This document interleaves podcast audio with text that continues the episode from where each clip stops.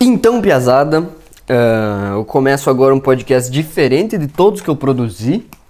Eu tô aqui com o meu set aqui de coisa aqui, que é uh, o meu, que eu tenho um gravadorzinho, né? E botei um lapelinha no gravador, botei o gravador num bagzinho, botei o bagzinho em um suporte de ombro e agora eu tô andando aqui com um coletinho, na verdade, né? Um colete de, que segura esse bag. E agora eu posso andar pela casa aqui gravando esse podcast sem usar minhas mãos, sem usar nada, assim.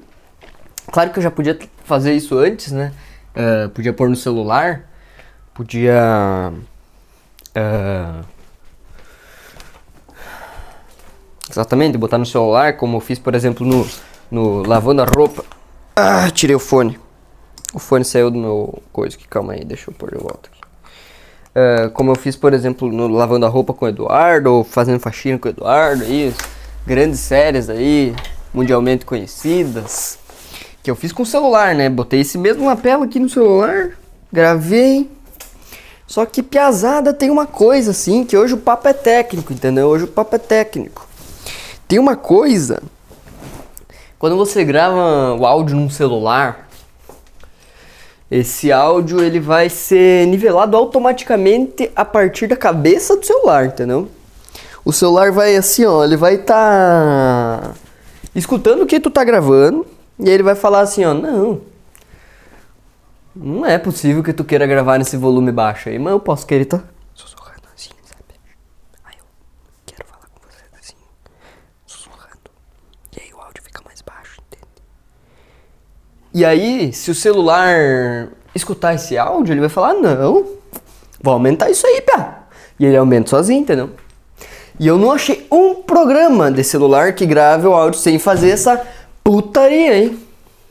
Me desculpe, mas é putaria isso aí. Porque acaba com toda a técnica do áudio, assim, acaba com toda a dinâmica que tu vai querer talvez fazer ali.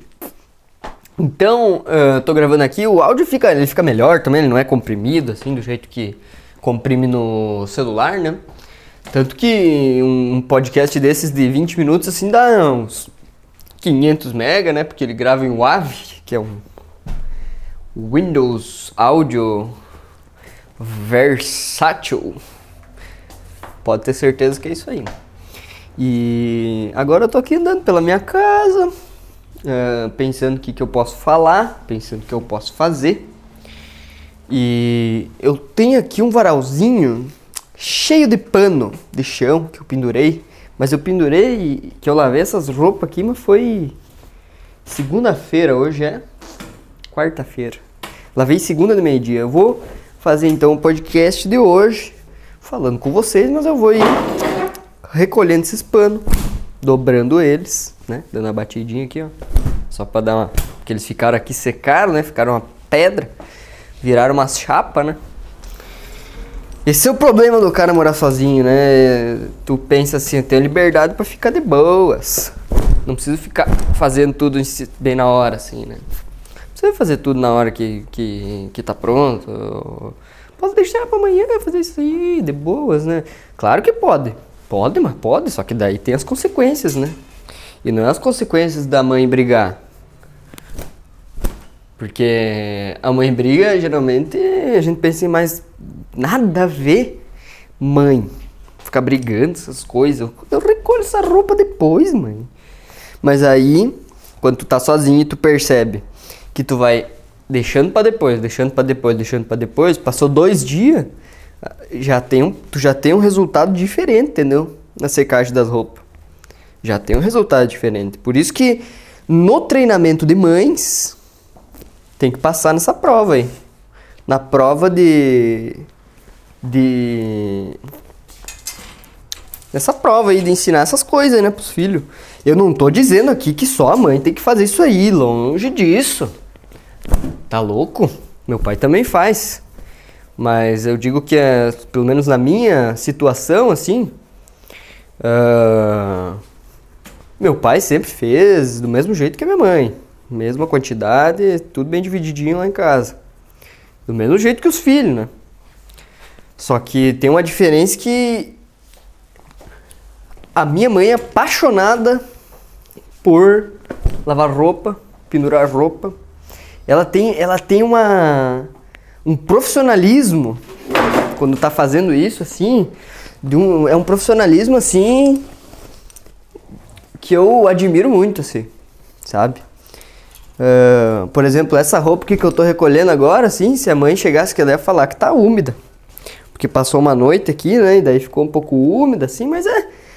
É. Tu acha que eu vou lavar mesmo pano de chão, mais uma vez, porque tá úmido? Não. Isso aí ele já. Se nós for usar depois, vai, vai ser. Vai, vai, vai. É possível que fique úmido, então. Deixemos, né? Deixemos.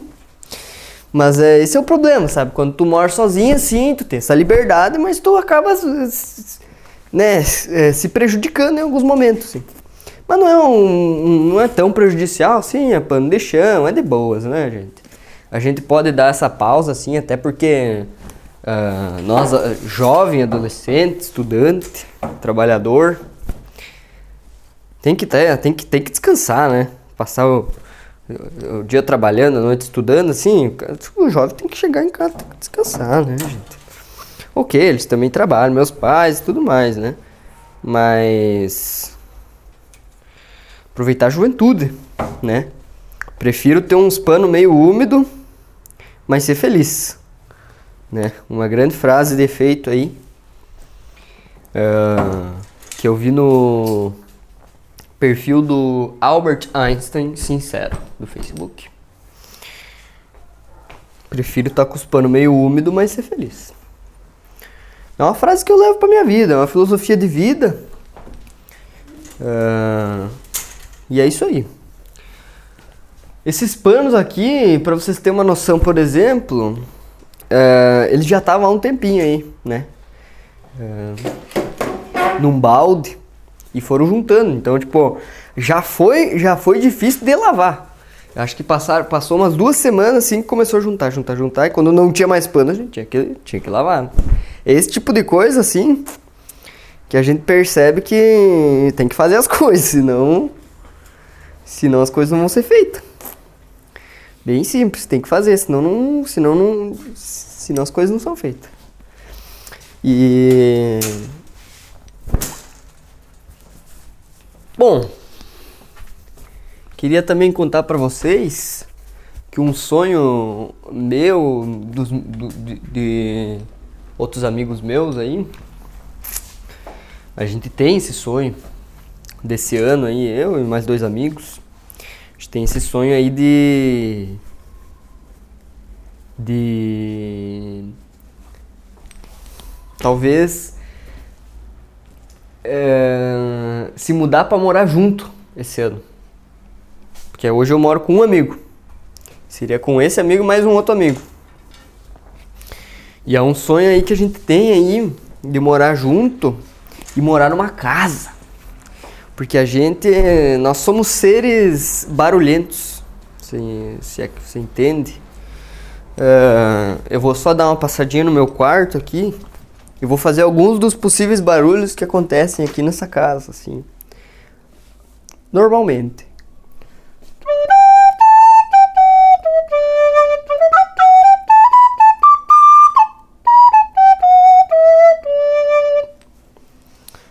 Toquei qualquer coisa também, né? Esse é um dos barulhos prováveis. Outro aqui.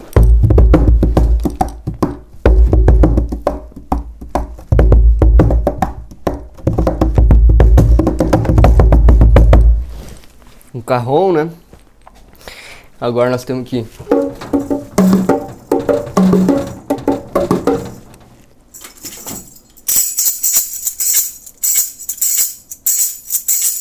essas flautas aqui, não vou ficar tocando, porque são tudo com som meio parecido. Mas tem isso aqui, ó.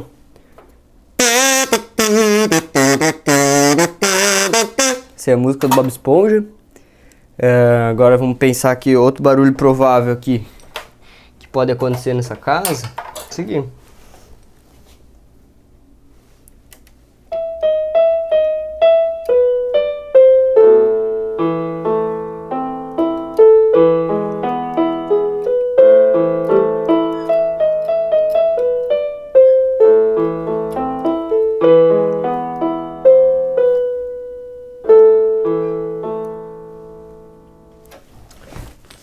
Né, pesada? Então, o, aqui, ainda tem aqui uma bateria eletrônica, né? Que eu não vou ligar ela, tem que ligar na caixa de som, nem, nem tocar a caixa aí.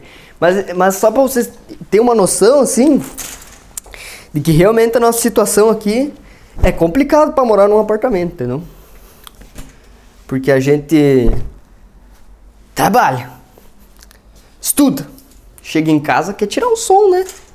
Quer ficar de boas, assim, porque pra mim, assim, esse ano, mais do que qualquer coisa, eu descobri que realmente o meu negócio, assim,